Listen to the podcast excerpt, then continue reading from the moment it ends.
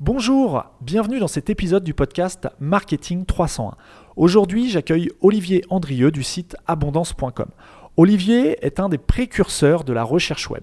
Issu du monde du Minitel, il a très vite flairé le potentiel d'Internet et a fondé en 1996 son agence Abondance, qui est aujourd'hui une référence dont la réputation n'est plus à faire. Olivier véhicule l'état d'esprit plutôt white hat du SEO. Il nous expliquera pendant l'épisode la différence entre white et black hat. Il intervient en tant que consultant et réalise entre autres des audits de référencement puisqu'Olivier est également auteur de plusieurs dizaines d'ouvrages sur le référencement web. Dans cet épisode, Olivier nous partage sa vision du SEO et nous explique notamment comment il voit évoluer la recherche vocale en e-commerce. Avant de lancer l'épisode, je tiens à remercier les 200 nouveaux membres qui m'ont rejoint sur la page Facebook de Marketing 301. La communauté grandit de jour en jour et ça m'encourage vraiment à continuer à aider les personnes qui souhaitent se lancer en e-commerce. Donc si tu écoutes cet épisode mais que tu ne m'as pas encore rejoint sur Facebook, eh bien je t'invite à me rejoindre dès maintenant en cherchant Marketing 301 sur Facebook. Je suis Johan de Marketing 301. J'aide les e-commerçants à augmenter leur vente en ligne. Chaque semaine, je te dévoile les méthodes que les experts du web ne partagent généralement pas. Éditeur de plusieurs sites e-commerce depuis 2006, je dirige également une agence digitale experte et certifiée PrestaShop. Je te dévoile les méthodes qui me permettent de décupler mes résultats mais aussi ceux de mes clients. Je partage aussi avec toi mes échanges avec d'autres spécialistes du e-commerce. Je cherche à découvrir leur parcours, les outils qu'ils utilisent au quotidien et je tente de décrypter leur façon de penser et d'organiser leur journée. Marketing 301, c'est le podcast hebdomadaire gratuit qui me permet de partager avec toi mon expertise et celle d'autres spécialistes. Si comme 95% des e-commerçants, ton site ne réalise pas assez de chiffre d'affaires, j'ai énormément de valeur à t'apporter. Que tu souhaites te lancer en e-commerce ou que tu aies déjà une boutique en ligne, Marketing 301, c'est le podcast à écouter. Si tu ne veux rien louper de tout ce que j'ai à t'offrir pendant cette deuxième saison de Marketing 301, abonne-toi gratuitement au podcast sur Apple Podcast, iTunes ou sur n'importe quelle plateforme de podcast. Bonne écoute. Bonjour Olivier, alors merci d'avoir répondu à l'invitation euh, et de participer à cet épisode du podcast Marketing 301. Je tenais vraiment à te recevoir sur, euh, bah, l'épisode euh, et sur le, podcast parce que tu es vraiment quelqu'un de réputé dans le milieu, dans la communauté SEO. donc tu, connais, énormément de choses depuis, depuis, depuis un petit moment maintenant. Tu vas nous en parler juste après. Est-ce que tu peux te présenter en quelques mots? Eh bien oui, donc je m'appelle Olivier Andrieux, donc je, je, je, viens dans une vie antérieure euh, du monde du Minitel, donc c'était il y a bien longtemps, et en fait en 93 je faisais de la veille technologique dans le domaine des télécoms, et j'ai vu arriver le web, l'HTML, la DSL, enfin voilà tout ça, et et ben, comme Obélix, je suis tombé dans la marmite euh, à cette époque-là et je me suis tout de suite intéressé aux outils de recherche parce que je trouvais que le potentiel était très fort. Euh, donc les annuaires à l'époque, Yahoo, l'Open Directory et puis les moteurs de l'époque. Il n'y avait pas Google, il n'y avait même pas AltaVista euh, à cette époque-là. Et euh, mais bon, ouais, c'était déjà il y avait un certain nombre de moteurs, euh, comment ça marche, comment est-ce qu'on peut se positionner, comment est-ce qu'on peut être référencé, etc., etc. Et puis voilà, je, je, je, suis tombé dedans et en 96 donc j'ai créé ma société Abondance euh, sur euh, le référencement. Alors AltaVista venait d'arriver et aujourd'hui, bah, 25 ans, 26 ans après, euh, bah, je fais toujours du référencement. Alors ça s'appelle plus référencement, ça s'appelle SEO. Euh, grosso modo, mon activité, donc je, je travaille en, consultant indépendant, en freelance. Euh, donc je suis basé dans une, un petit village euh, au sud de Strasbourg, en Alsace. Et donc 50% euh, de mon activité, c'est de l'audit de site, hein, de l'audit SEO pour savoir ce qui va, ce qui va pas sur les sites web. 25% de la formation euh, sur euh, le SEO euh, chez des clients. Et puis euh, les autres 25%, ben, c'est donc des, des livres, euh, des guides PDF, un certain nombre de sites web qui me servent aussi de laboratoire pour essayer de comprendre comment tout ça fonctionne. voilà, plein, plein, de choses pour diffuser l'information de la façon la plus large possible. Donc il y a, y a, de quoi faire. Donc voilà, à peu près là, en quelques mots, la, la présentation est, est 26, 25, 26 ans de SEO. D'accord, donc euh, en, en, fait, tu étais là avant Google, puisque si je ne me trompe pas, Google a ah oui. été fondé en 98, enfin fin des années 90. Euh, toi, tu ouais. as commencé par le Minitel et tu t'es lancé sur le web, entre guillemets, en 96, c'est bien ça?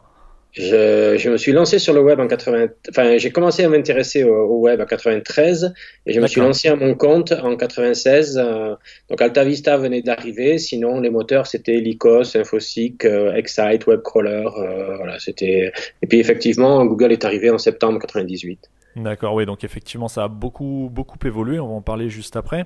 Et qu'est-ce qui fait qu'à cette époque, euh, tu t'es lancé sur le web, enfin, tu as, tu as suivi cette vague du web. Est-ce que tu as eu une vision particulière euh, par rapport à ton, ton passé sur le Minitel? Est-ce que tu t'es dit, voilà, le web, c'est vraiment l'avenir et, je vais me focaliser là-dessus?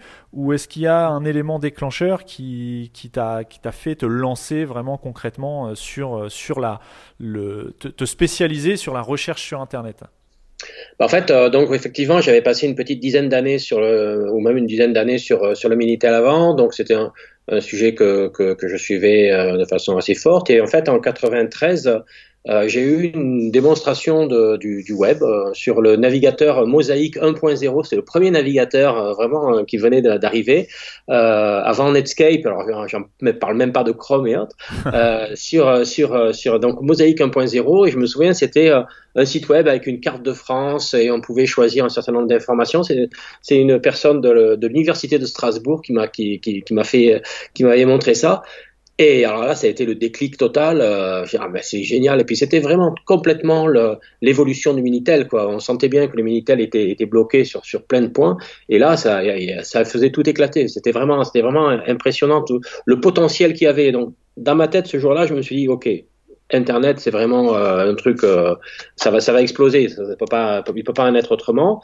Euh, il y avait encore les tuyaux qui suivaient pas, mais bon, on, en faisant de la, de la, de la, de, la veille technologique euh, justement dans le domaine des télécoms. Je savais que la DSL arrivait, que les, les systèmes où on pouvait faire passer du haut débit sur euh, le, la, la, fibre, enfin sur, pardon, sur, sur, le fil télé, sur le fil de cuivre euh, arrivaient, etc. Donc bon, les, tuyaux, on appelle ça, on appelait ça les autoroutes de l'information à l'époque. les tuyaux arrivaient et, donc c'était vraiment, c'était vraiment évident quoi. Et après, donc justement, je, je, je me suis dit euh, j'ai essayé de, de, de, comprendre ce que c'était et puis j'ai essayé de, lire des, de lire des, des livres. Il n'y avait, avait, pas de livre en français. Enfin, il y en avait un qui était Internet pour les nuls, mais qui était vraiment euh, nul, euh, vraiment parce que c'était incompréhensible. En fait, c'était comment configurer un, un, serveur Unix pour se connecter à Internet. Enfin, c'était un truc vraiment de, extrêmement complexe. C'était pas du tout sur Internet. Donc du coup, je me suis dit bah, pourquoi, comme dans le cadre de mon boulot de veille, j'écrivais pas pas mal d'articles et que j'aime écrire, j'ai essayé de chercher un éditeur pour écrire un, livre sur, sur Internet. Et en fait, il s'est avéré que tous les, tous les éditeurs cherchaient euh, un auteur. En plus, ça m'a permis de faire monter les enchères sur, le, sur les droits d'auteur, donc c'était sympa. Donc, c'était, s'il y avait le signal, c'était, enfin, le signe, c'était que les, si tous les éditeurs cherchaient un auteur pour parler d'Internet, c'est qu'il se passait quelque chose, quoi. C'était vraiment, donc, donc ça m'a encore plus persuadé que le sujet était porteur et en plus passionnant, bien sûr. Et en fait, je me suis posé la question, euh, qu'est-ce que j'aimerais faire sur Internet? Et en fait, il y avait deux choses qui me, qui me, semblaient évidentes, ou en tout cas indispensables et incontournables sur Internet. C'était le mail, parce que le mail, euh, ben, tout le monde en a besoin, et la recherche d'informations. Alors le mail, j'avais pas beaucoup de, de d'a priori, enfin, priori euh, positif. Enfin, c'est bien le mail, bien sûr, mais enfin, voilà, ça me faisait pas plus. Euh, ça me, me donnait pas plus envie que ça. Par contre, la recherche d'informations, c'était fabuleux parce que ben, je, on sentait vraiment qu'on était dans une, dans une période où, euh, avant Internet, euh, le, fait de détenir l'information, euh, finalement, ça, ça, donnait un certain pouvoir. On avait l'information, donc on avait un, un, certain pouvoir, alors que Internet était en train de changer la donne et que ce n'était plus le fait d'avoir accès à l'information qui donnait le pouvoir, mais c'était le fait de, diffuser, de traiter, d'analyser cette information. Et ceux qui avaient ce pouvoir-là, c'était les moteurs de recherche et les, outils de recherche, annuaire, moteur, etc. Et, c'était vraiment intéressant. Euh, il y avait une vision géopolitique aussi, il y avait une vision de possibilité de manipulation. Et puis les moteurs de recherche, même à l'époque, ils étaient simples, mais c'était super intéressant d'essayer de comprendre comment tout ça fonctionnait. Donc je me suis dit, ah ben ouais, moi, voilà, il y a un truc qui me passionne, c'est vraiment ça. Et donc voilà, j'ai sauté dessus et euh, j'ai essayé de m'intéresser à tout ce petit monde qui a bien évolué euh, depuis toutes ces années. Oui, euh, euh, quand on arrive à des outils, enfin, à des algos comme BERT aujourd'hui, des choses comme ça, voilà, moi je crois qu'on va en parler. Donc, oui, on va, mais, mais, voilà, ça a beaucoup évolué. Et c'est d'ailleurs ce qui est super intéressant dans ce, dans ce métier. Parce que bon, honnêtement, si je faisais le même métier aujourd'hui qu'il y a 26 ans, enfin, je ferais pas le même métier justement. J'aurais arrêté entre temps ou j'aurais fait autre chose. Mais c'est tellement évolutif et il y a tellement de nouvelles choses. Il n'y a, a, pas, a pas un jour où j'apprends pas quelque chose euh, en, en termes de, de, SEO. Ça, c'est vraiment, ou en termes de search de, façon euh, plus globale. Donc ça, c'est pour ça que le, le, métier est passionnant, fatigant parfois, parce qu'il faut toujours être sur la brèche et toujours essayer de comprendre comment ça, comment ça fonctionne. Mais, euh, mais, mais, mais le, le, métier est absolument passionnant, clairement. Et, justement, donc, tu, tu, nous as dit que hum, dans ton activité aujourd'hui, euh, tu faisais de l'audit, de la formation et tu étais auteur. On en reparlera euh, plus tard aussi dans l'épisode euh, de cette activité d'auteur. Est-ce que tu fais des actions autres que, que de l'audit? Parce que l'audit, on est d'accord que c'est vraiment le point de débat, départ d'une éventuelle stratégie SEO. Est-ce que tu interviens pour le compte de, de tes clients sur d'autres facettes du SEO, que ce soit le netlinking, le contenu, euh, l'optimisation technique euh, ou autre Ou est-ce que vraiment tu te, spécialises sur l'audit SEO de façon à dresser une sorte de cartographie de ce qui va et de ce qui ne va pas euh, sur un site internet. Et est-ce que, en, complément de, ce que tu vas nous, répondre, est-ce que tu peux nous expliquer en quoi le SEO a évolué entre 96 euh, et 2019 Et même, on va parler de 2020 maintenant. Entre 1996 et 2020, déjà, on n'a plus les mêmes moteurs et il y a un dominant qui est Google, tout le monde le sait. mais est-ce que tu peux nous, nous expliquer tout ça, s'il te plaît? Ben, en fait, euh, donc la, première question, euh, c'était, euh, je sais plus du coup. Est-ce que, est que, tu fais autre chose que de l'audit SEO en ce qui concerne le SEO euh, En fait, moi, moi je, suis, je, suis, un consultant. Je suis consultant SEO. Je suis pas une agence. L'agence va, va éventuellement faire le, s'occuper du référencement d'un site qui ne lui appartient pas, etc. Donc ça, c'est vraiment un travail d'agence que je fais pas. Moi, je fais du one shot. Donc euh, je, je, je, vais faire soit un audit, soit un accompagnement lors d'une migration ou euh, lors de la création d'un site web pour que lorsque le site sera mis en ligne, il soit 100% euh, Google friendly, etc. Mais je fais, je travaille toujours sur, sur du one shot et je n'interviens pas sur le site du client, tout simplement parce que ben, en travaillant seul, c'est quasiment impossible parce qu'il faudrait que je connaisse toutes, euh, toutes, toutes les plateformes, euh, tout, tout, euh, tous les back-office, tous les CMS par cœur pour, pour pouvoir faire du travail de qualité et que en faisant ce type de travail, je ne pourrais travailler qu'avec un, deux ou trois clients parce que bah, il y, a que 24 heures dans une journée, ce serait pas possible autrement et que et que le, le, SEO, si on veut bien le faire, ça prend du temps.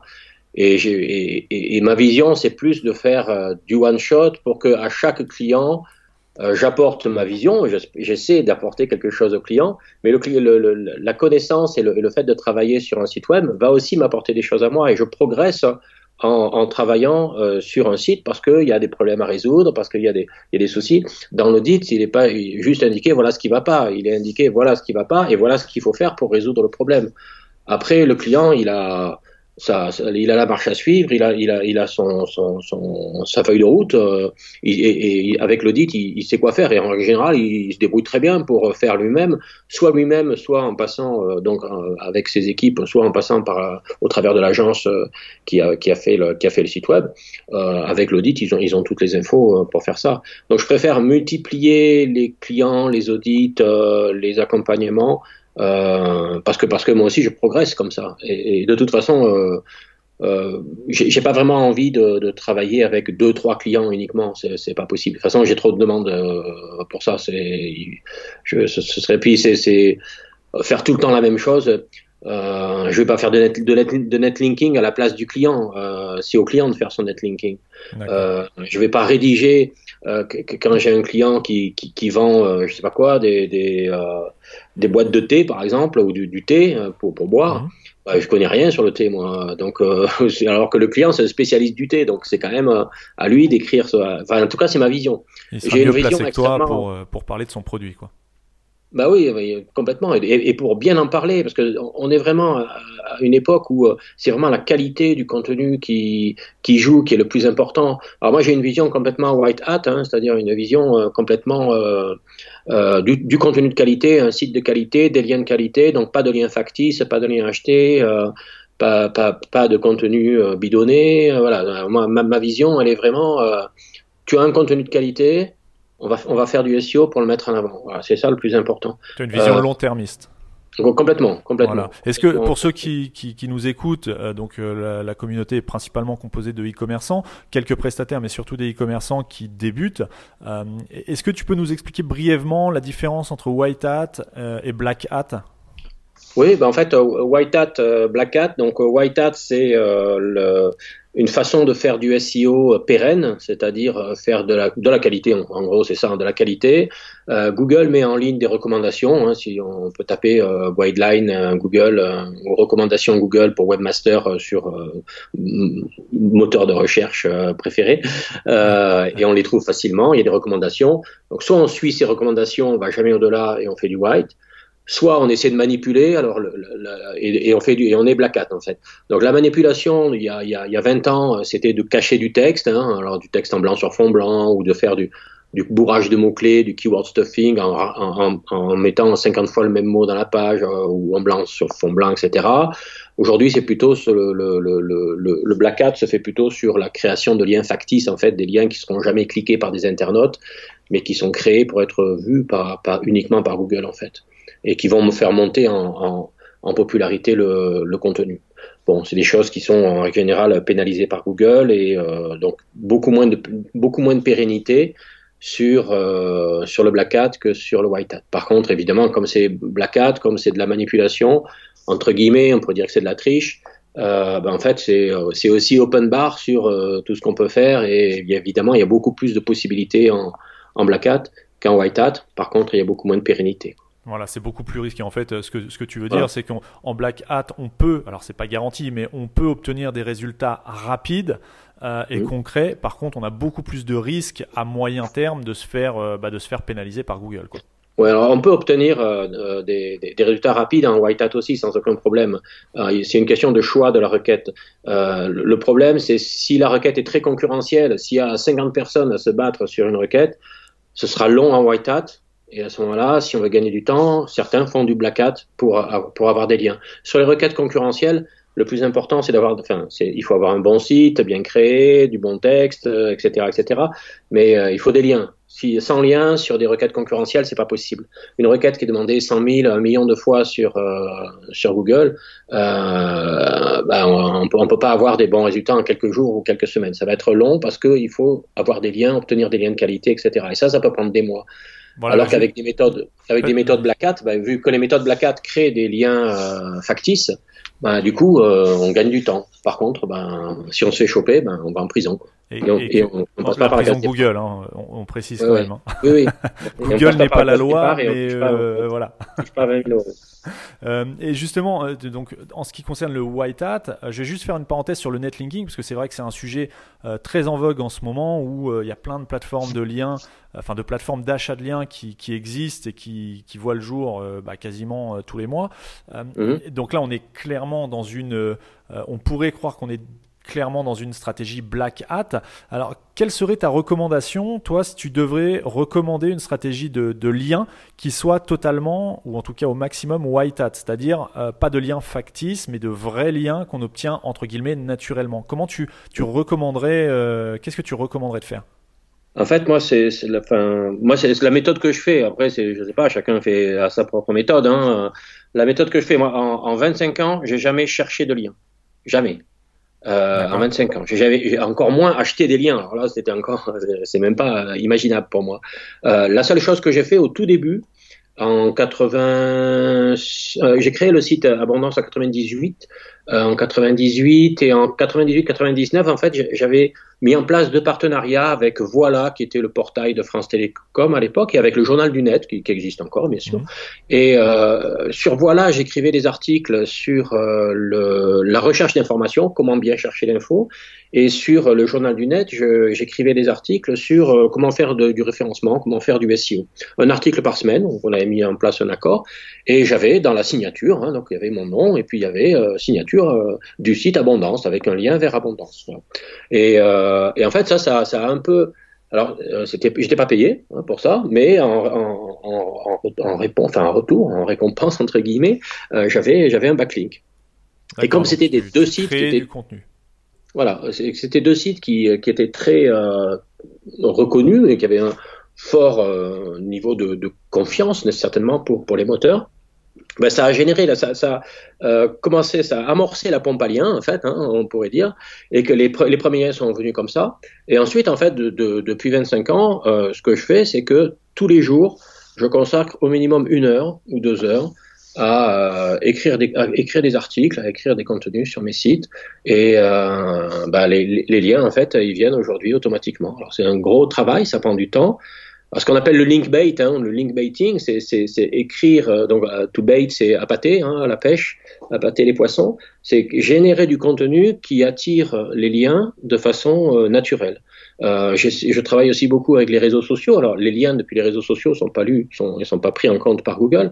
Par contre, ça fait du buzz, ça fait les, les, gens en parlent et indirectement, ça va générer des liens sur des sites, etc. Euh, sur mes sites, je mets aussi en place des fils RSS hein, pour que les gens reprennent les fils RSS sur leur site. Ça leur fait du contenu, moi, ça me fait des liens, etc., etc. Mais euh, voilà, acheter des liens, c'est pas du tout mon truc. Après, chacun fait comme il veut, il hein, n'y a pas de souci. Euh, mais euh, acheter des liens, c'est pas, c'est pas du tout comme ça que je fonctionne. Même demander non, euh, c'est, c'est, voilà, du boulot, du travail, du travail, et, et en, en espérant que le, travail sera reconnu par l'obtention de, de et de liens. D'accord. En fait, tout simplement, des tu cherches à te faire, enfin, tu cherches pas directement, mais indirectement, tu cherches à te faire citer euh, quand on parle d'un certain sujet que tu as abordé dans l'un de tes articles sur abondance.com, par exemple. Tu, tu, tu, tu, profites du fait que certaines personnes citent ton article euh, dans leur contenu, euh, dans leur propre contenu. Oui, voilà. En fait, moi, ce que je veux vraiment, et, et fondamentalement, et c'est ça que, que je c'est mon credo et c'est ma, façon de, vivre mon métier, c'est de répondre aux intentions de recherche de mes internautes. j'écris pas, alors je peux pas dire que j'écris pas pour Google, j'écris pour l'internaute en tenant compte des contraintes de, Google. Mais la cible de ce que j'écris et de mon travail, c'est avant tout l'internaute. Et, le SEO aujourd'hui, dans mon esprit, c'est vraiment ça.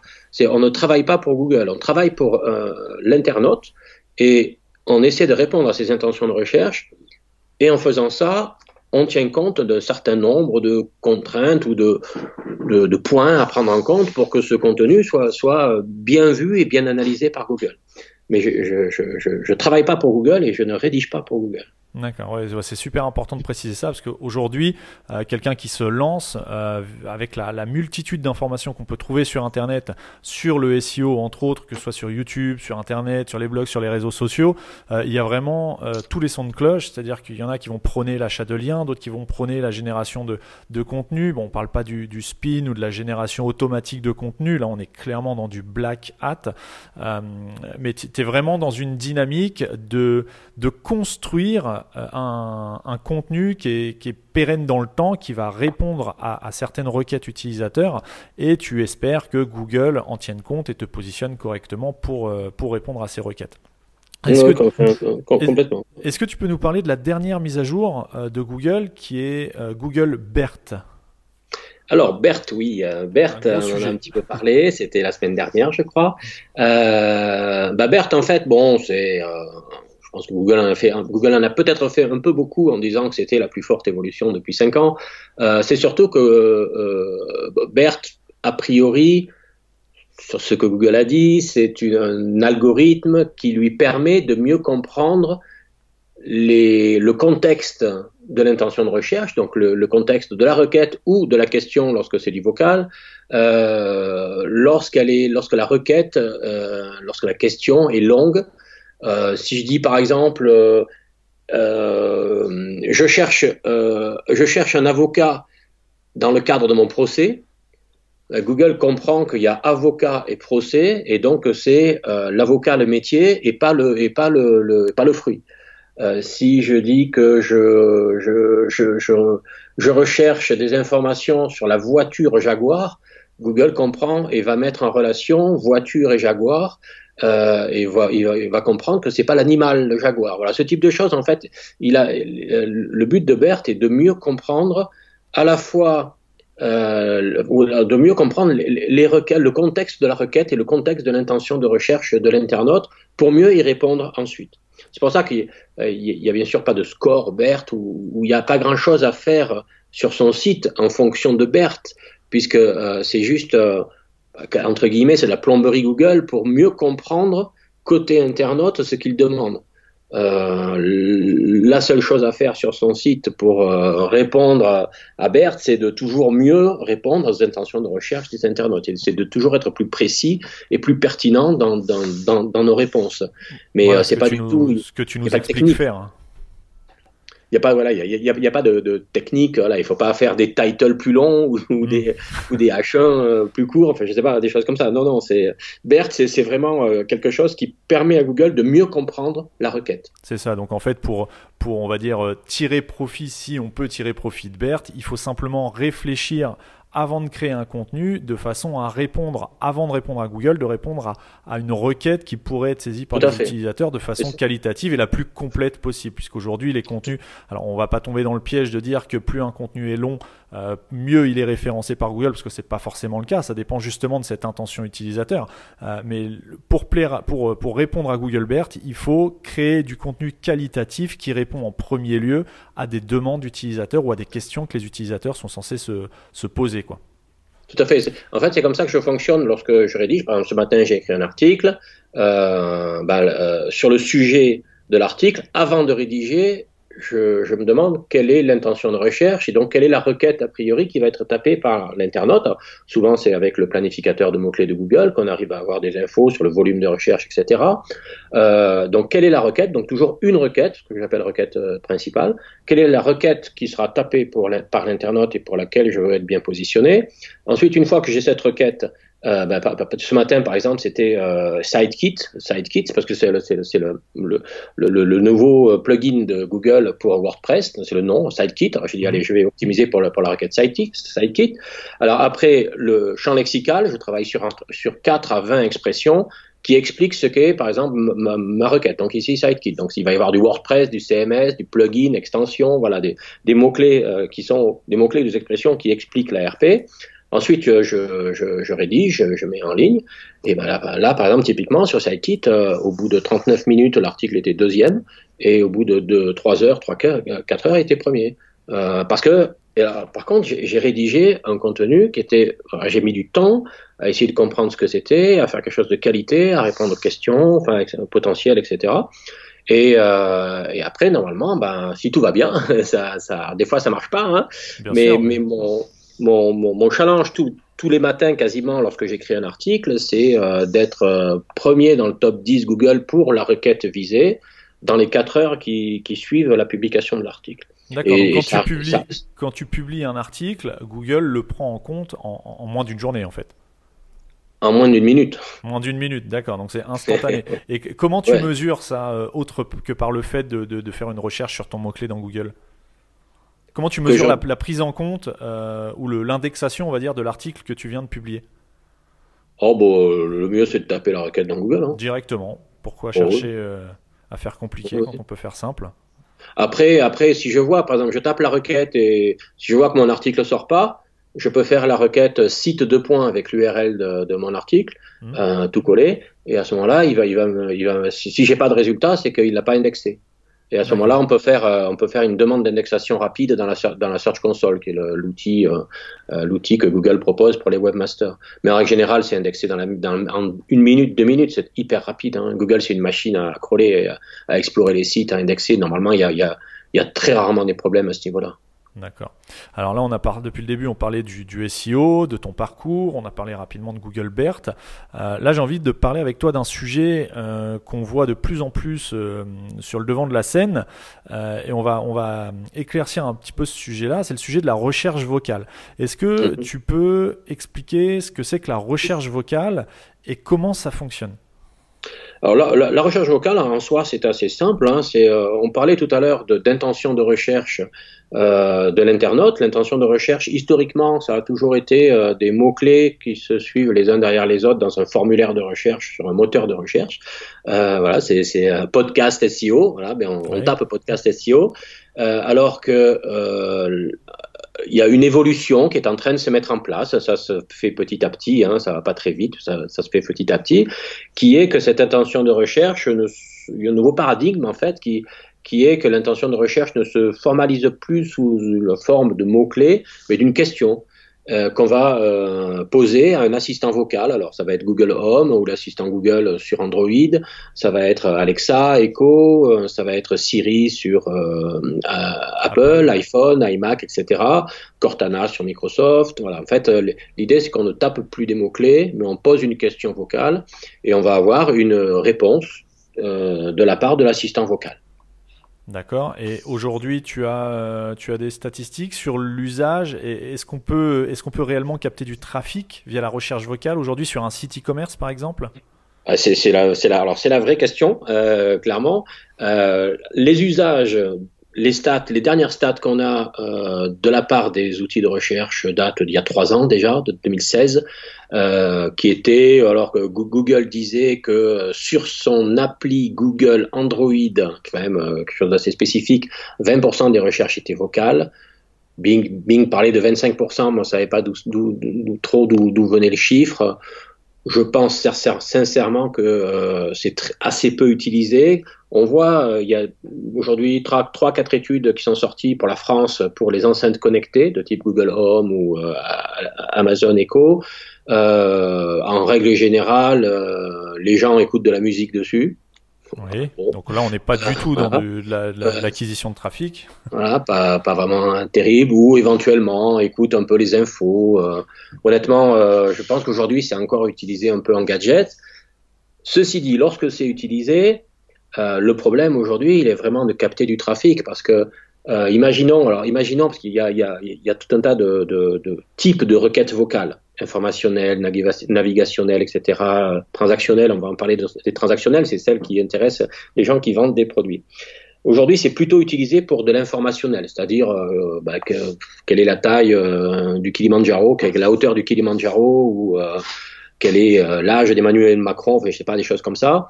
là, en fait, Google va aller soit chercher sur le web, soit il a déjà de l'information en base de données, etc.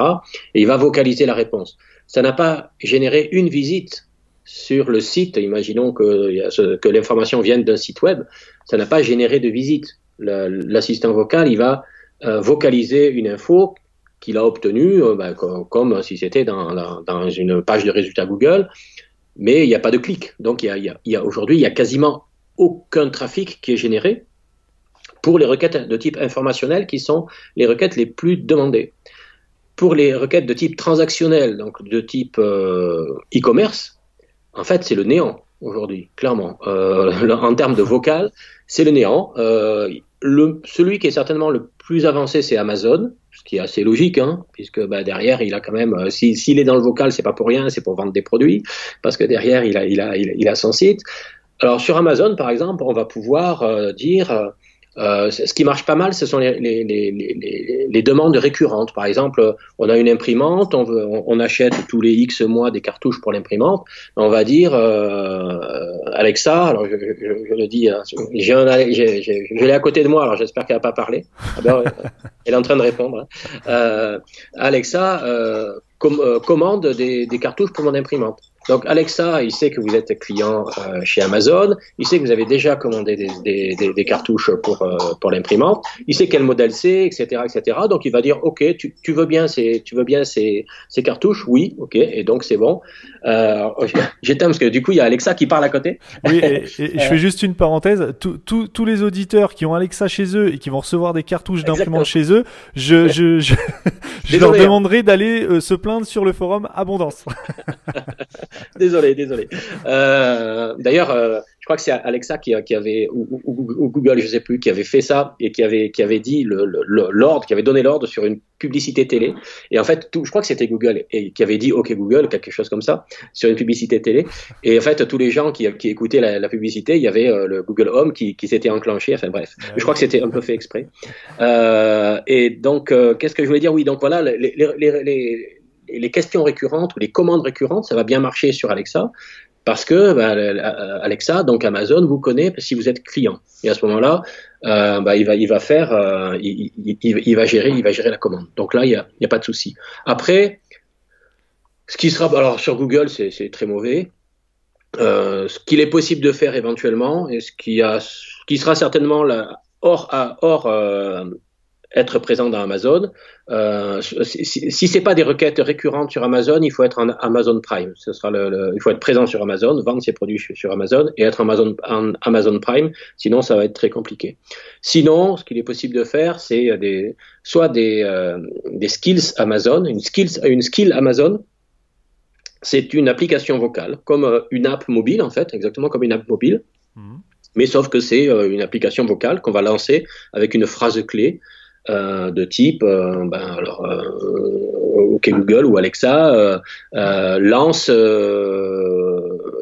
ne sais pas quoi, le, le, le nom de l'app, hein, Toto, Toto Tata, et Tototata, c'est une application que vous aurez créée, que vous aurez référencée sur, euh, sur les skills Amazon. Tapez Amazon Skills hein, sur, sur, euh, Google, vous trouverez toutes les informations.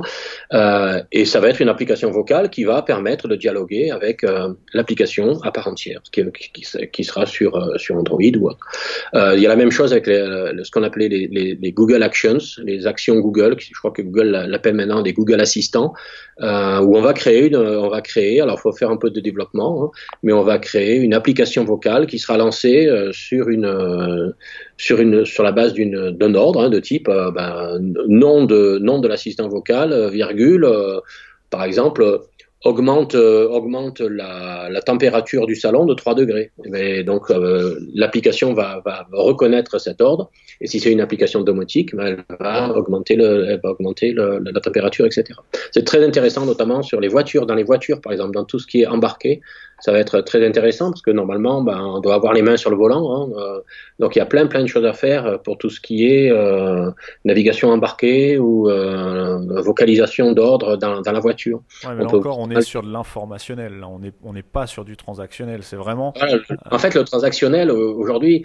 Euh, ce, qui, ce qui a été difficile dans, la, dans, dans le web, c'est que le web, euh, dans, dans l'e-commerce, dans l'e-commerce, on, on, a appris au fur et à mesure à commander des produits sans les toucher, parce que c'est ça. Hein, Aujourd'hui, avec le vocal, il faut qu'on apprenne à commander des, des, des produits sans les voir. c'est encore une deuxième, c'est encore une deuxième, euh, une deuxième chose. Ça, ça viendra, mais sans voir et sans toucher, c'est pas simple hein, de faire du transactionnel. Aujourd'hui, franchement, euh, ce qui est assez intéressant, c'est de voir euh, euh, le site qui propose les skills Amazon ou les, actions, les Google Actions ou les Google Assistants, toutes ces apps vocales en fait, et c'est répertorié. Toutes les apps existantes sont répertoriées par thématique. Et, et, et ce, qui est, ce, qui est, intéressant, c'est de tester quelles sont euh, les, les, les, apps, enfin ces, ces, ces, apps vocales qui sont déjà disponibles en termes de transactionnel, en termes de e-commerce, en fait, c'est hyper décevant parce que euh, à part, euh, euh, je sais pas, euh, un Carrefour qui va dire, euh, ok, voilà, tu, tu, trouveras, en fait, ça permet de trouver la liste des, des magasins Carrefour. Super, merci. Oui, bon, on est encore dans, dans l'informationnel. voilà, voilà, c'est ça. Et en fait, le seul transactionnel qu'on pourra avoir un petit peu, c'est une liste de courses, un système de liste de courses. Mais franchement, euh, un système de liste de courses en vocal, euh, autant passer sur le smartphone et le faire euh, et le faire à la main, quoi. C'est, c'est, en fait, souvent, ce qui se passe sur le vocal aujourd'hui, bon, c'est super intéressant à suivre le vocal, les technologies, etc. Euh, c'est pas du tout mûr, hein, c'est pas du tout mûr, clairement. Il faudra encore certainement 2, 3, 4 ans avant que ça mûrisse. Euh, il y a beaucoup, certaines personnes en font beaucoup autour du vocal. Euh, je peux vous assurer que, enfin, je peux t'assurer que il y, a encore du temps avant que ça s'implante dans notre quotidien. Euh, et, voilà, on, va, on, va mettre du temps, ça viendra certainement. Le problème, c'est que on veut faire en vocal des choses qui marchent très bien avec un smartphone ou un desktop. Alors que justement, c'est pas, pas la vision qu'on doit avoir, c'est en quoi le vocal peut améliorer la situation actuelle. Autant sur l'informationnel, on peut trouver des choses, autant sur le navigationnel, je cherche une station-service pas loin, etc. Pourquoi pas. Euh, le fonctionnel, la domotique, ok. Euh, mais le transactionnel, comment est-ce que le vocal peut améliorer la prise de commande de produits Aujourd'hui, je pense que personne n'a réellement la solution ou la réponse à cette question. Ça viendra peut-être, hein, et c'est un vrai champ d'investigation. On pourrait, on pourrait imaginer des requêtes, ça, ça rejoint un petit peu ce que tu disais tout à l'heure quand tu parlais des, des, requêtes récurrentes. On pourrait imaginer des requêtes du type, donc le nom de, le nom de l'assistant vocal, euh, commande-moi des couches euh, sur le site euh, qui propose une promotion. Voilà, par exemple, ça pourrait être des choses comme ça. Voilà, mais ça, ça veut dire qu'il faut déjà euh, qu'il y ait un système conversationnel. Des couches, mais quelle marque pour quel âge tout à fait, oui, oui. Euh, Voilà, etc., etc. Donc euh, aujourd'hui, le, le, le, le, conversationnel, il, il, il, est balbutiant en termes de vocal. Euh, ça peut être intéressant, hein, euh, effectivement, et, et, on va y arriver. Il y a les expérimentations duplex de Google qui se mettent en place, etc. Il, il y aura certainement des choses euh, intéressantes dans les années qui viennent. Mais ce que je vois moi, c'est que l'état de l'art du vocal à l'heure actuelle permet quasiment pas de faire de transactionnel et permet quasiment pas de vendre. Ça, mais ça ne veut pas dire que ça viendra pas. Hein. Oui, bien et, sûr. Non, mais aujourd'hui, on n'est pas, on est clairement pas euh, dans euh, l'optimisation. Euh, enfin, on, oui, on peut pas vendre par le vocal aujourd'hui, sauf à non. utiliser certaines fonctionnalités spécifiques d'Amazon. Voilà. Et le, le, gros du vocal aujourd'hui, c'est de l'informationnel, clairement. Oui, donc euh, voilà. Donc la, la, question que je voulais te poser, c'était euh, est-ce que tu penses que la recherche vocale aura euh, un impact sur le e-commerce en 2020 euh, On peut dire que non, sans non. trop prendre de risques. Ouais. Et dans les années à venir, probablement, mais pas avant 4 ou 5 ans. Oui, voilà, 3, 4, 5 ans à, à voir, hein, mais le, le, le, le problème, c'est d'inventer les usages, en fait. Euh, on, on, veut plaquer du vocal sur des usages existants et, et, et, je pense pas que ce soit des usages qui sont qui soient très intéressants euh, pour pour le pour le vocal. Il, il, faut inventer des nouveaux usages pour le vocal. Alors après, effectivement, si on arrive à, à identifier des, des, des besoins, euh, il y, a plein de choses à faire dans le domaine du handicap, dans le domaine du troisième âge, etc., etc. Il y a, y a, y a plein de choses qu'on peut faire en vocal. Euh, mais euh, dans le transactionnel, euh, il y a encore beaucoup d'idées à avoir et, beaucoup de, choses à faire. Mais, oui, aujourd'hui, on part de rien.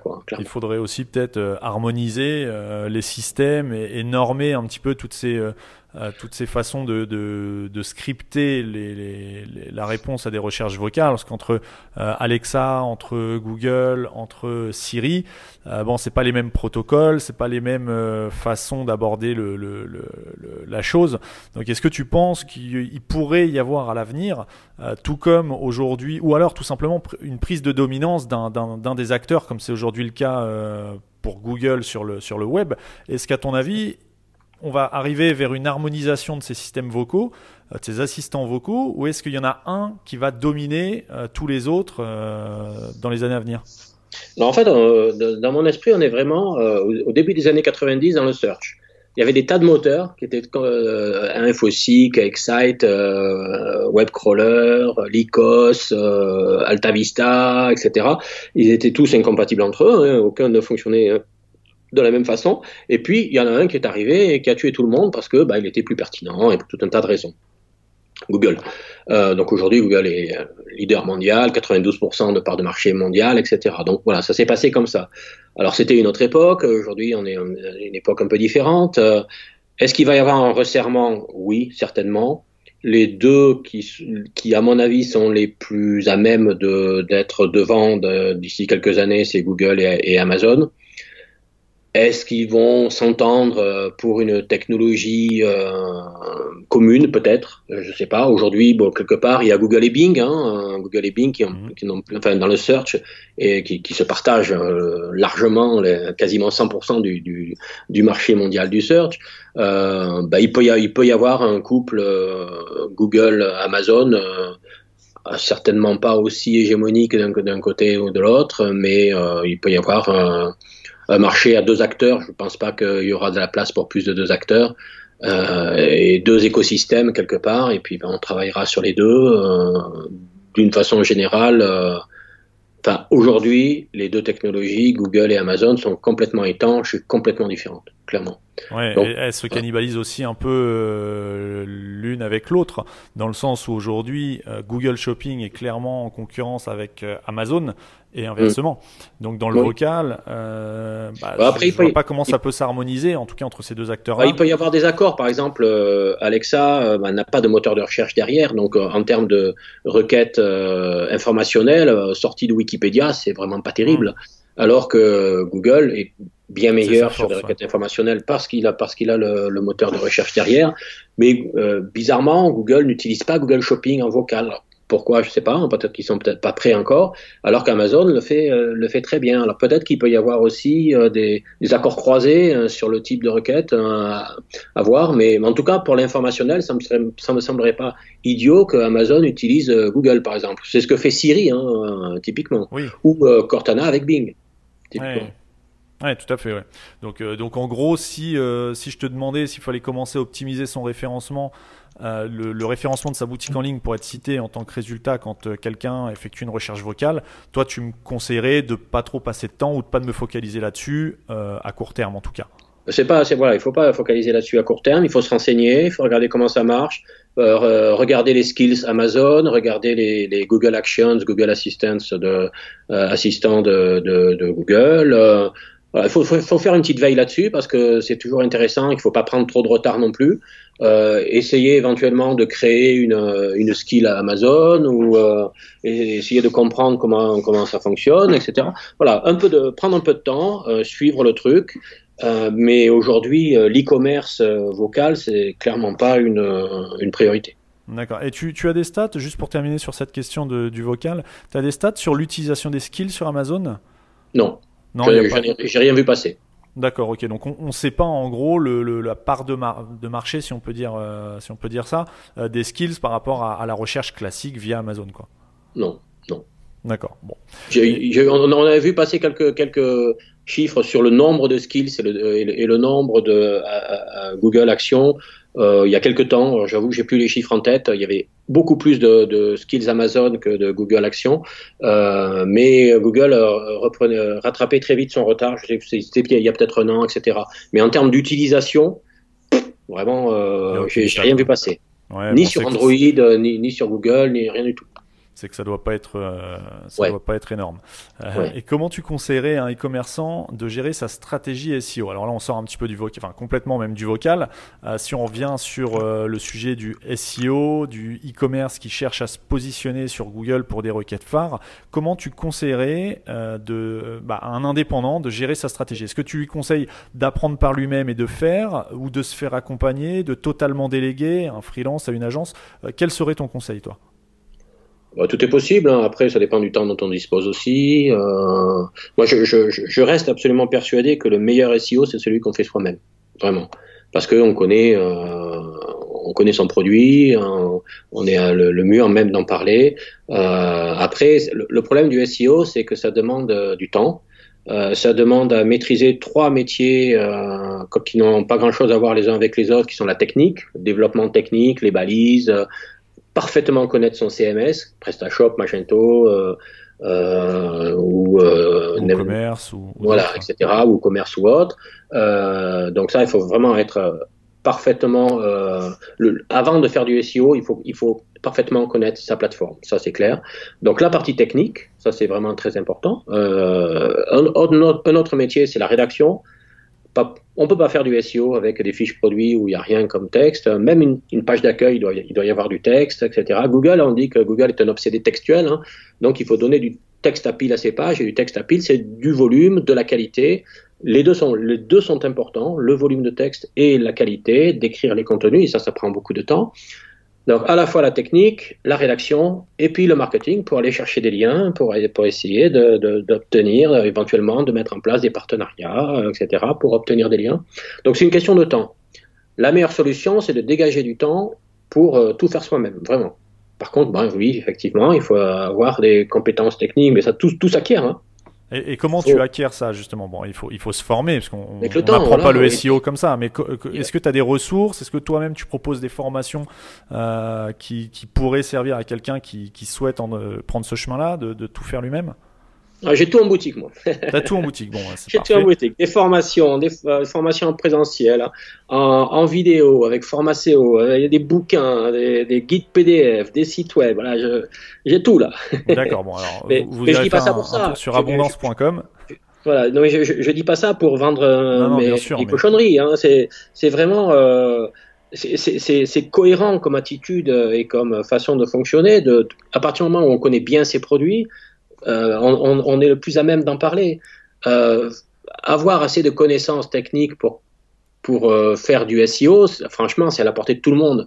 il ne faut pas être développeur pour, pour faire du SEO. Il faut, faut connaître la notion de balise, il faut savoir ce que c'est qu'une balise, savoir où ça se place, comment ça fonctionne, etc. Mais enfin, franchement, les connaissances techniques à avoir pour faire du SEO, c'est pas pas énorme. Et, et, je dirais que c'est quasiment la même chose depuis dix ans. Euh, c'est pas les fondamentaux du SEO, ça fait 10 ans qu'ils n'ont pas changé. Hein, euh, bah, on nous rebat les oreilles avec plein de trucs, que le, le, le, SEO ça évolue tout le temps je suis absolument persuadé qu'un site web qui était bien, bien optimisé il y a 10 ans, il est toujours bien optimisé aujourd'hui et il fonctionne toujours bien aujourd'hui, clairement. Bah, après, ça va, dépendre, ça va dépendre des technologies, parce que euh, les, technologies évoluent, et ce qui était euh, vrai, euh, on va parler de la vitesse par exemple d'un site, le temps de chargement qui est un, critère important en, en, SEO. Pas du tout. Ah bah après c'est euh, après là c'est oui hein, bon moi je pense que oui. euh, après euh, effectivement chacun chacun a ses avis et ses, ses ah arguments. je, vais te dire vas-y dis-moi truc hein. la, la, vitesse en fait c'est un critère qui est important lorsque deux pages ont le même score de pertinence Google sur une requête donnée. Mmh. Et en fait, euh, dans ce cas-là, c'est comme l'HTTPS en fait à peu près. Euh, c'est la page qui est la plus rapide qui se passera devant celle qui est un peu moins rapide. À côté de ça, euh, pour le classement, honnêtement, je suis absolument persuadé que, à, part ce cas très précis et avec un score de pertinence, certainement avec plein de chiffres derrière la virgule, donc c'est pas le genre de choses qui arrivent tous les jours et sur toutes les requêtes. À part ça, franchement, pour ce qui est euh, de, du classement, l'impact, il est quasi nul. Par contre, il est super, bien sûr super important pour l'internaute, donc de toute façon, c'est pour l'internaute qu'on le fait, et c'est aussi super important pour le crawl, parce que bah, les robots de Google crawleront mieux euh, un site qui est plus rapide. Ça, ça c'est évident. Par contre, et, j'ai le cas typique de, du temps de chargement, euh, de, il y a une semaine, on a énormément améliorer le temps de chargement sur, euh, sur euh, la plupart de, mes sites avec euh, plusieurs personnes avec qui j'ai travaillé sur un projet. J'étais pas très content des temps de chargement de, mes sites. On les a mais boostés à mort, mais vraiment multiplié, par 4 l'amélioration, c'est énorme. D'accord, oui. On n'a pas vu un changement dans le trafic et dans le positionnement depuis une semaine. Et Justement, euh, Google a annoncé aujourd'hui que le, rapport sur le temps de chargement est disponible dans la Search Console euh, depuis aujourd'hui. Euh, et donc, je, viens de regarder là, et en fait, il n'y a pas une page depuis une semaine qui, dans l'analyse Google, a, été modifiée dans, ce, critère mieux, pas mieux, pas bien, etc. Donc, en fait, c'est franchement, hein, je, je, toi sur ton cas, tu tu as pas vu d'impact de l'amélioration du temps de chargement. Zéro, zéro. Et pourtant, après, euh, c'est pas une petite optimisation qu'on a fait, c'était vraiment. Ah bah non, si tu euh, multiplies par 4 les, les, performances, c'est quand même euh, énorme. Après, il y a peut-être un, un, enfin, tu connais tes stats sur sur abondance. On est quand même, on parle quand même d'un site. Là, tu parles d'abondance là. Oui, oui. Oui, mais enfin bon, euh, je travaille sur plein de sites de plein de clients. Honnêtement, j'ai jamais vu. De... ça fait quatre ans que je cherche un exemple où je peux mesurer de façon euh, entre guillemets scientifique et de causalité, c'est-à-dire une situation, on améliore et on regarde et on mesure derrière. Euh, j'ai jamais vu et je suis à la recherche depuis quatre ans d'un cas que je puisse mesurer où on me démontre, où je puisse démontrer que, que le, le temps de chargement des pages amène euh, une amélioration du classement. Je ne l'ai jamais vu. Oui, mais parce que parce que peut-être que euh, peut-être. Alors je me fais l'avocat du diable. Hein, c'est c'est volontaire aussi. C'est justement de, de, de pousser ton argument aussi et, et, voir euh, vraiment ce qui ce qu'il y a derrière, parce que de toute façon ni. Enfin, tu, tu me diras si je me trompe, mais ni toi ni moi ne connaissons euh, les secrets de l'algorithme de Google. par contre, effectivement, tu es dans, dans tu fais de la recherche et développement, donc tu as plusieurs arguments qui te permettent d'avancer certaines choses, euh, mais il n'y a pas forcément, enfin moi je pense, ça n'engage que moi, mais je pense qu'il n'y a pas un critère, euh, donc là on parle de la vitesse, valable pour tout le monde. Ça va dépendre effectivement du type de requête, de la concurrence, euh, des, des, pages qui contiennent, enfin qui sont au niveau de la pertinence équivalente à celles pour laquelle on améliore le, le, temps de chargement ou autre. donc effectivement, l'impact du temps de chargement va dépendre aussi du contexte. Tu, tu crois pas Peut-être, euh peut-être, mais je l'ai jamais mesuré.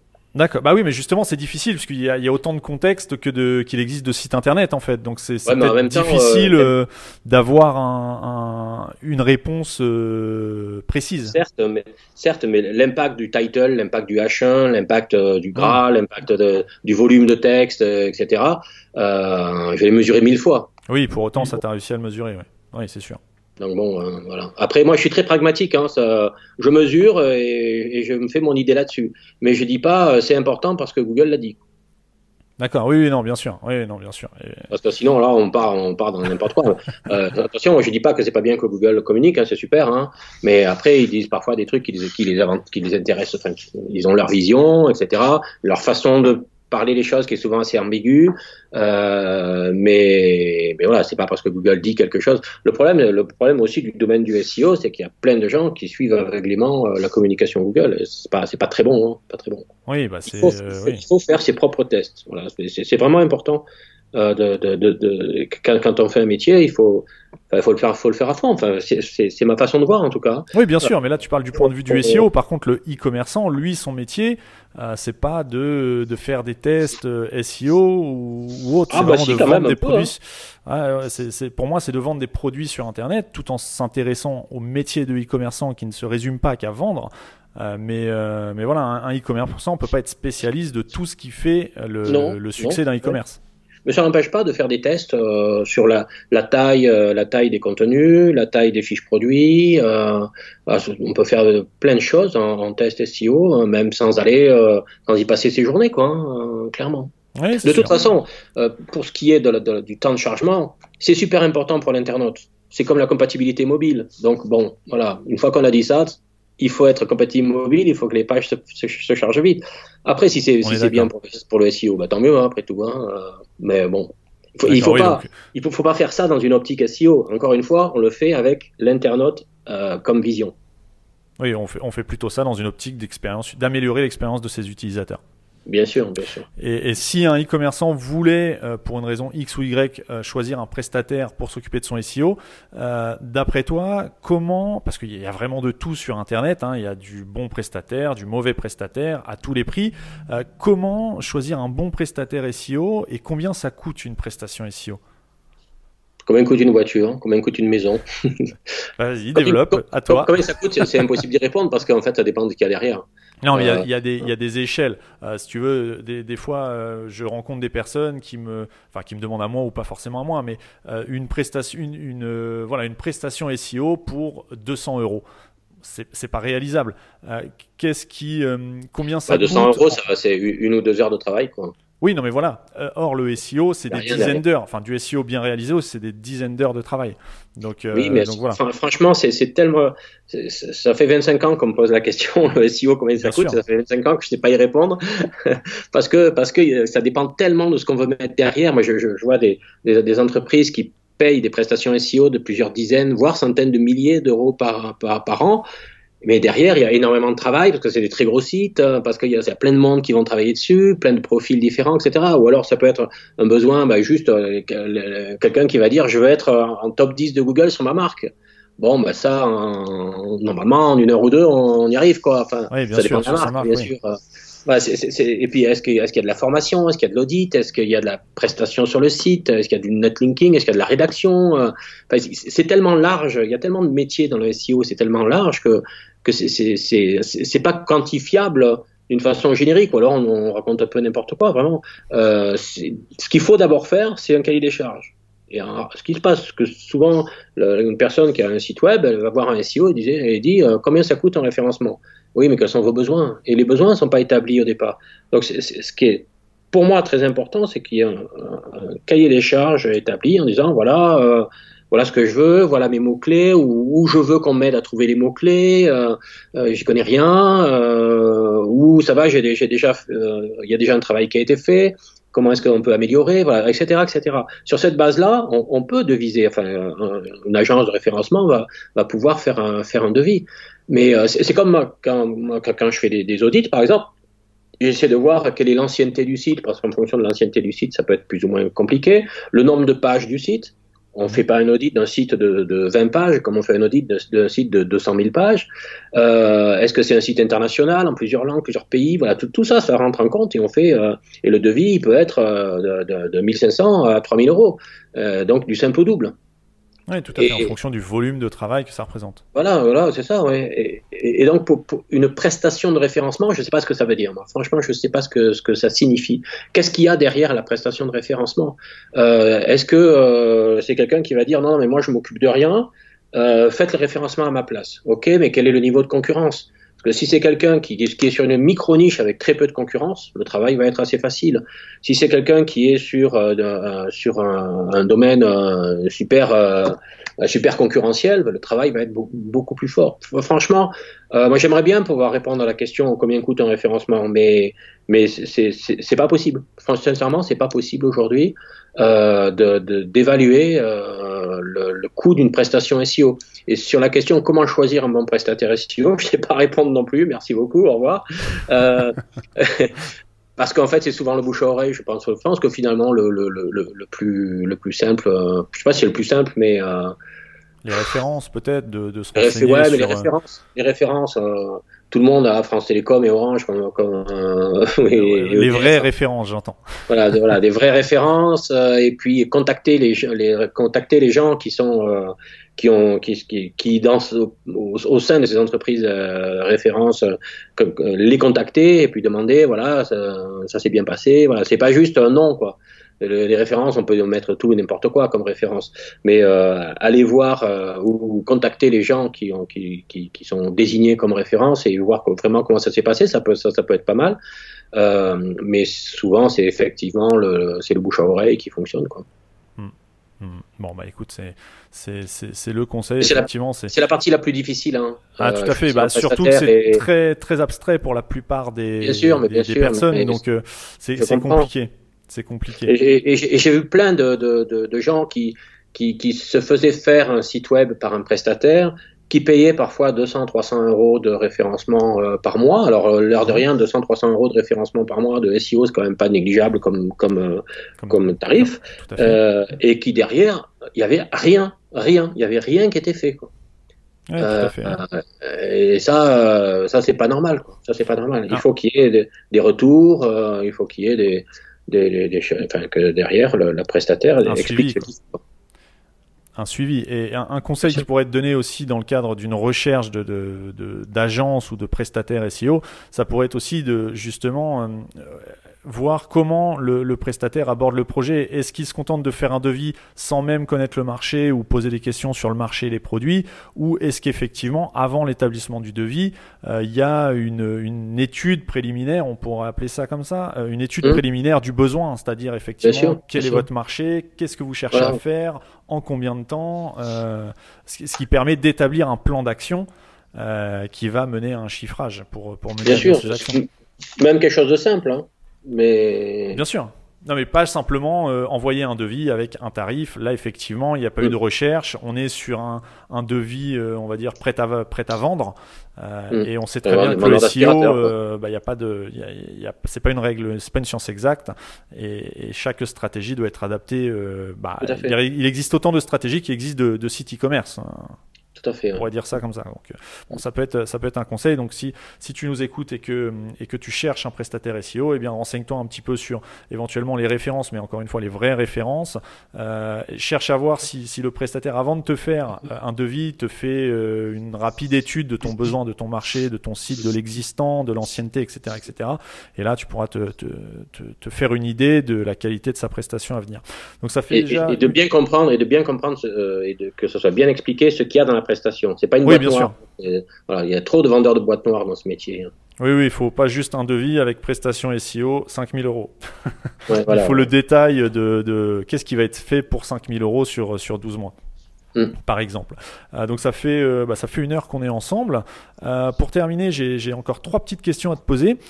Donc tu es auteur de plusieurs livres sur le référencement. Est-ce que tu peux nous développer un petit peu ton activité d'auteur, même si tu l'as introduit, enfin tu as introduit cette, cette activité en introduction de l'épisode. Aujourd'hui, tu rédiges, tu, enfin tu rédiges, tu, tu édites, non tu édites pas, tu es auteur encore de, de, de livres ouais. sur le référencement. Est-ce que tu peux nous parler de cette activité? Oui, ben en fait, euh, j'ai au fil du temps, hein, j'ai à peu près, en, je pense en moyenne, euh, écrit un livre par an. Euh, donc ça doit être à peu près entre 25 et 30 bouquins maintenant. Bon, évidemment, les, les plus vieux, ils sont complètement obsolètes. Hein, c'est des collectors maintenant. Le, pour le premier, il y avait une, une disquette de une heure de connexion gratuite à Internet qui, était, qui était livrée avec. ouais. Et alors, as-tu gardé un exemplaire? Oui, oui, oui, oui j'ai à côté ah ouais. de moi. Ça, c'est collector. Pour le, pour le musée. En fait, j'ai une étagère avec tous mes, tous mes bouquins, euh, les différentes éditions, c'est marrant. Et euh, donc, le, le, le, au fil du temps, donc évidemment, il y, en a deux, il y en a deux aujourd'hui qui sont, qui sont vraiment euh, les, les, bouquins, enfin les, deux bouquins principaux. Il y en a un, donc là, je viens de terminer la, la dixième édition, hein, réussir son référencement web, donc qui est, qui est le, un gros pavé de 700 pages, euh, le plus développé possible. Donc là, il sera, la, la dixième édition sera disponible en premier trimestre 2020, je pense. D'accord. Euh, avec un préfacier surprise, quelqu'un qui, une surprise pour la préface. Ah. Euh, voilà, je, je, je, ne dis rien. Ah, ah, et, et, et, pour le, et, et alors ça c'est la version un peu euh, gros, gros gros pavé quoi. Et sinon il y a, y a je sais même plus le titre. référencement Google mode d'emploi, euh, qui est euh, une version light, euh, plutôt pour, pour les gens qui, qui, ont moins de connaissances de départ sur le SEO, sur 250 pages, qui est l'essentiel du SEO et comment le mettre en place dans, dans, son, dans son activité. Donc celui-là, c'est la quatrième édition qui est en cours, qui, qui, est sortie au mois de juin dernier. Là. voilà, et les deux quel, chez quel éditeur? Erol, d'accord. Voilà. Okay. À côté de ça, il y a des guides PDF sur Abondance aussi, sur l'audit, sur euh, le cahier des charges SEO, sur les aspects internationaux, sur le netlinking, etc. Et là, c'est des documents PDF qu'on peut commander directement sur le site Abondance. D'accord. Et sur tes, tes ouvrages, tes, tes livres, euh, tu abordes toutes les facettes euh, qui font une stratégie SEO. On, tu parles pas uniquement oui, de l'audit ou uniquement du netlinking, tu abordes vraiment tout ce qu'il faut Alors, mettre en place.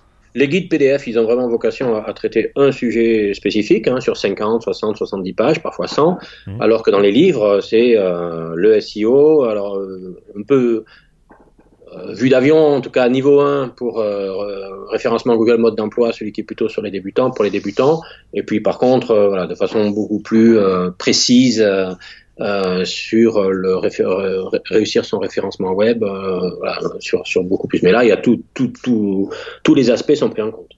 D'accord. Ok. Donc on parlait tout à l'heure de, éventuellement toi tu conseilles aux, aux, e-commerçants, aux e-commerçants de se former eux-mêmes et de faire par eux-mêmes. Eh bien, ça peut être un moyen d'entamer la démarche que d'acquérir ton livre, d'aller chercher ton livre euh, et de commencer à s'auto-former sur le référencement et mettre en place quelques actions. Voilà, sur que... les livres, sur la, la formation Pharmacéo aussi, euh, qui, ouais. voilà, qui, est, qui est ah non, c'est euh, for, formatseo.fr, c'est ça? Voilà, pharmacéo.fr. Ouais. D'accord, ok. Bah, écoute, je mettrai... une, vidéo, une, une, formation en ligne en fait. D'accord, je mettrai le lien dans, dans les notes de l'épisode. Euh, Est-ce que tu aurais une astuce ou un dernier conseil SEO à nous partager qu'un e-commerçant pourrait mettre en place dès maintenant sur son site? Quelque chose de simple et efficace du texte, du texte et du texte, et de qualité, et de qualité, et de qualité. Donc, six. Il y en a six là. ah, ce Donc, qui est vraiment le plus important, c'est franchement, euh, notamment sur les fiches produits, sur les pages de liste de catégories et sur la page d'accueil qu'on oublie souvent, du texte. Euh, donc sur la page d'accueil, du texte euh, statique qui explique ce que vous faites, ce que vous vendez. Euh, sur les pages de catégories, en haut de page, au-dessus de la liste produit, du texte qui explique quelle est cette, cette catégorie de produits, et dans les fiches produits, du texte qui explique du mieux possible, qui fait rêver et qui explique de façon descriptive le produit. Dès qu'on travaille sur le texte, on voit tout de suite l'impact en SEO derrière. D'accord. Ok, bah écoute, merci pour ce, conseil. Euh, donc en résumé, du texte, du texte et du texte, comme tu l'as si bien dit juste avant. où est-ce et, de qualité. et de qualité, oui, bien sûr. Euh, où est-ce qu'on peut te retrouver si on souhaite te contacter ou avoir des informations sur Abondance? Eh ben, sur Abondance, sur Twitter, sur Facebook, sur LinkedIn, euh, les réseaux sociaux, un peu partout. soit en tapant Abondance, soit mon nom, Olivier Andrieux. Voilà, c'est facile. D'accord. Euh, Alors pour la petite info, euh, il y a plusieurs Olivier Andrieux en France. Euh, donc comment comment te, te, te, démarquer? Je, dis ça pour éviter que d'autres Olivier Andrieux ou d'autres Olivier Abondance soient contactés à ta place. Ah, Olivier Andrieux SEO alors. ah d'accord, ok. Olivier Andrieux SEO. Bah écoute, je note ça. Hop, et je mettrai les liens donc Facebook, LinkedIn, Twitter et abondance.com et formatseo.fr. Mais écoute Olivier, je te remercie pour, euh, pour l'heure que tu nous as accordée. Euh, C'était très intéressant, on a abordé beaucoup de choses. Euh, moi personnellement, ça m'a permis aussi d'en savoir un petit peu plus sur toi, puisqu'on ne se connaissait pas avant, bah, avant cet échange. Et donc je t'en remercie et, je te souhaite une bonne semaine et, probablement à bientôt. Eh ben, merci beaucoup et puis bon référencement à tout le monde. merci et à bientôt Olivier. Merci, au revoir. Donc voilà, c'est la fin de l'épisode. J'espère que ça t'a plu et que tu vas mettre en application les différents conseils qu'a pu partager Olivier aujourd'hui. Je te laisse donc méditer sur tout ce qui a été dit dans cet épisode et n'oublie pas de me rejoindre sur Facebook si ce n'est pas encore fait. À la semaine prochaine.